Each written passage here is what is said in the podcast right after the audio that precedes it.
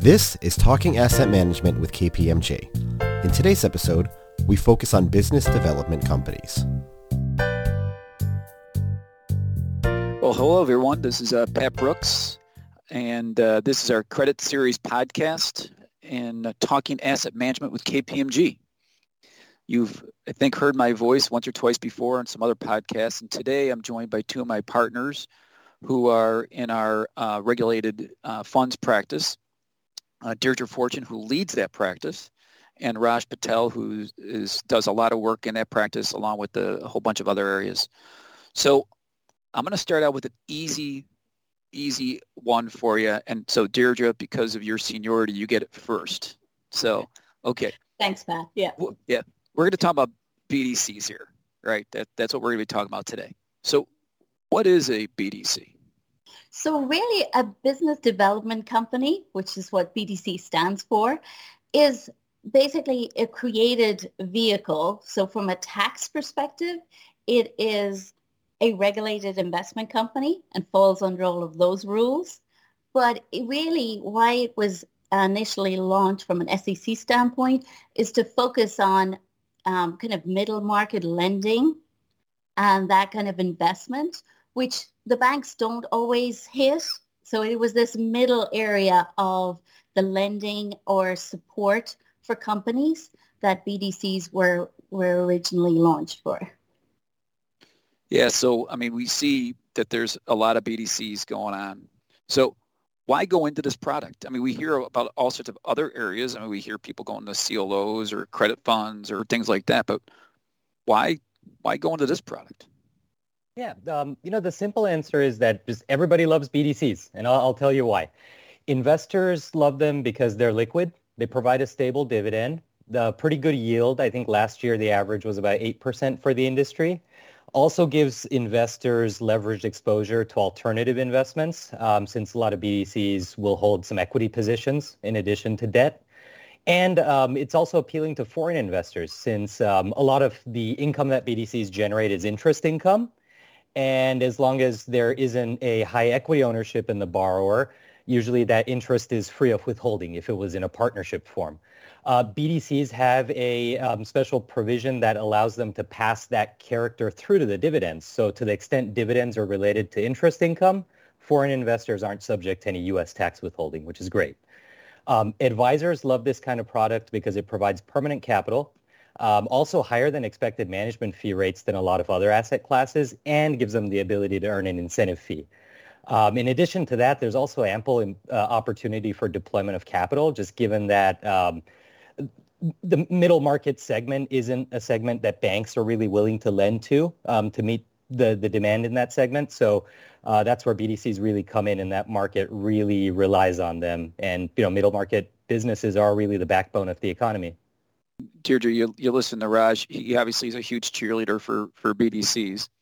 As you're talking, I'm sitting there wondering, well, why don't we just see everyone doing BDCs? Like, I mean, it, it, that sounds like it's it's all good, and I'm just curious to what your guys' thoughts are on what what are some reasons why people don't go into BDCs.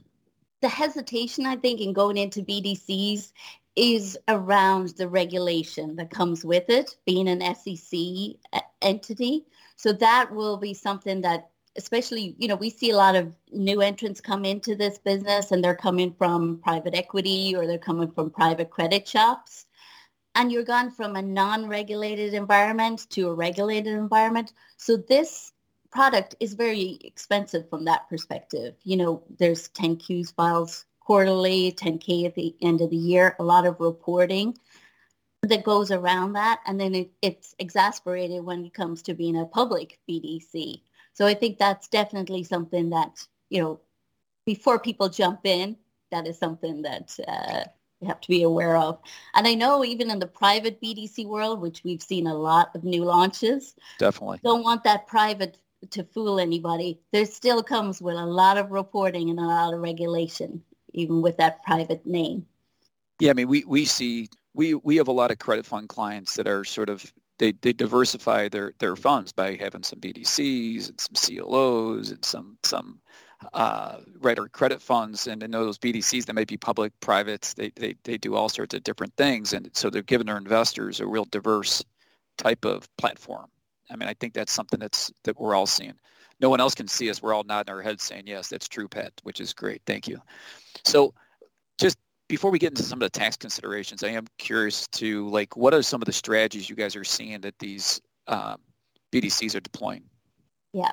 So I would think, as Raj mentioned about the middle market, that is definitely something that we see in the majority of its middle market lending, either senior or senior lending. We also see the lending more towards the tech and venture um, new businesses. And for a time, we actually, with the with the invention of the SPAC and the popularity of the SPAC, we even saw BDCs thinking about getting into into that investing as well. But and then, as Raj mentioned too, on the equity side, I would say initially equity BDCs were very popular and may not be as much anymore. Um, we've seen the kind of downturn and more the focus really on, on the middle market lending. So, so this might go without saying, but I, I guess uh, we're still seeing inflows into the BDC market, significant inflows. Yes, we're still seeing it, and uh, recently even more of a pickup when it comes to that.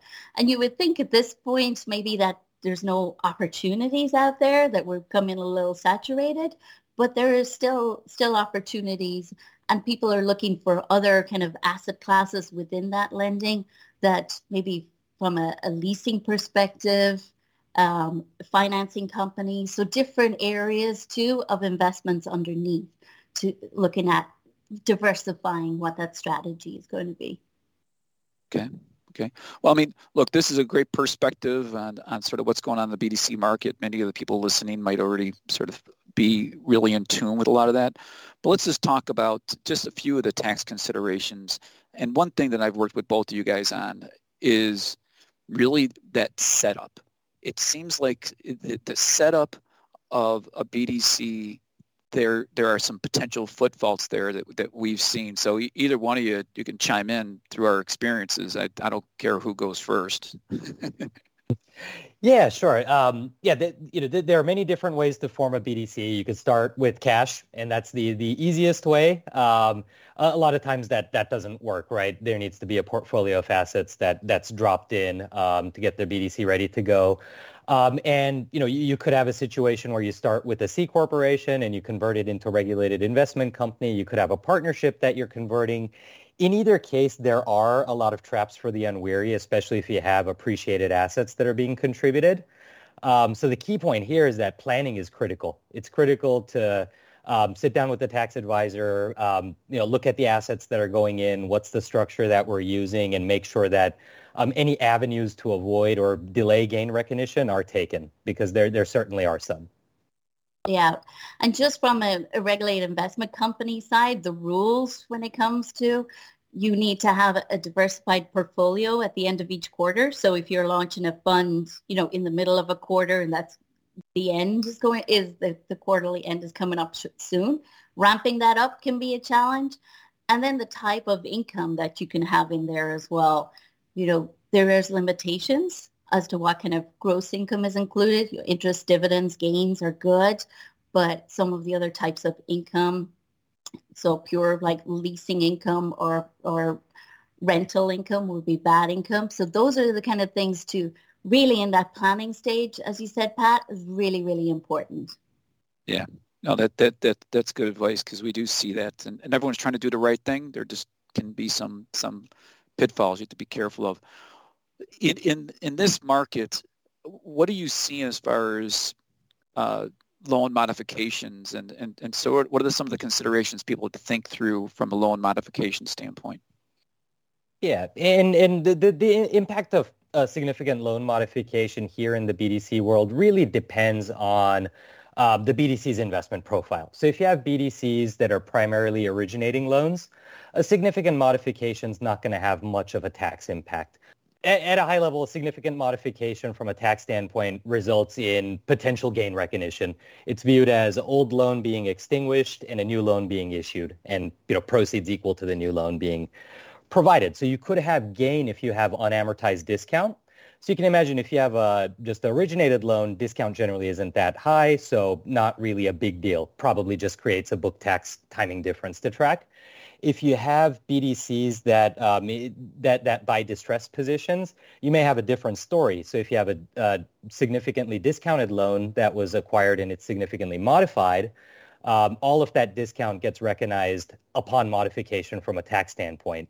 Um, and none of the cash accompanies that, right? So you have dry income that the BDC needs to distribute, but you don't have cash uh, associated with it. So that becomes a little bit more of a problem or just an issue to, to think through. Uh, but for most of the, the BDCs we work with, they're primarily originating. So while it's a headache, it's not really an issue from a tax standpoint, doesn't really cause an adverse result. Well, that's great. That was that was a really thorough explanation too. So thank you very much. Just uh, as as we end this podcast, just is there any other are there any other tax considerations you guys are seeing or thinking through right now that you might want to just let the audience uh, be aware of real quick? Yeah, you know, one that comes to mind, especially for the smaller BDCs, the private ones with less than 500 um, persons, their shareholders, there is a gross up of the dividends. So basically, when when the, the BDC reports a dividend, it's net, it's gross income netted in with expenses. For these smaller BDCs, the expenses have to be grossed up, so they effectively become non-deductible. And that's because these are management fees and other investment expenses that if you incurred through a partnership, for example, you wouldn't be able to deduct. So it just puts these small BDCs on par with other private funds. But that's one that um, is is you know easily forgotten. Well, I thank you both for your time. Really appreciate it. We really appreciate everyone joining us. Raj, Deirdre, great job. To all the people listening in, again, thank you and take care. Thanks for listening to Talking Asset Management with KPMG. Be sure to subscribe to the series and visit read.kpmg.us forward slash talking dash asset dash management for more information.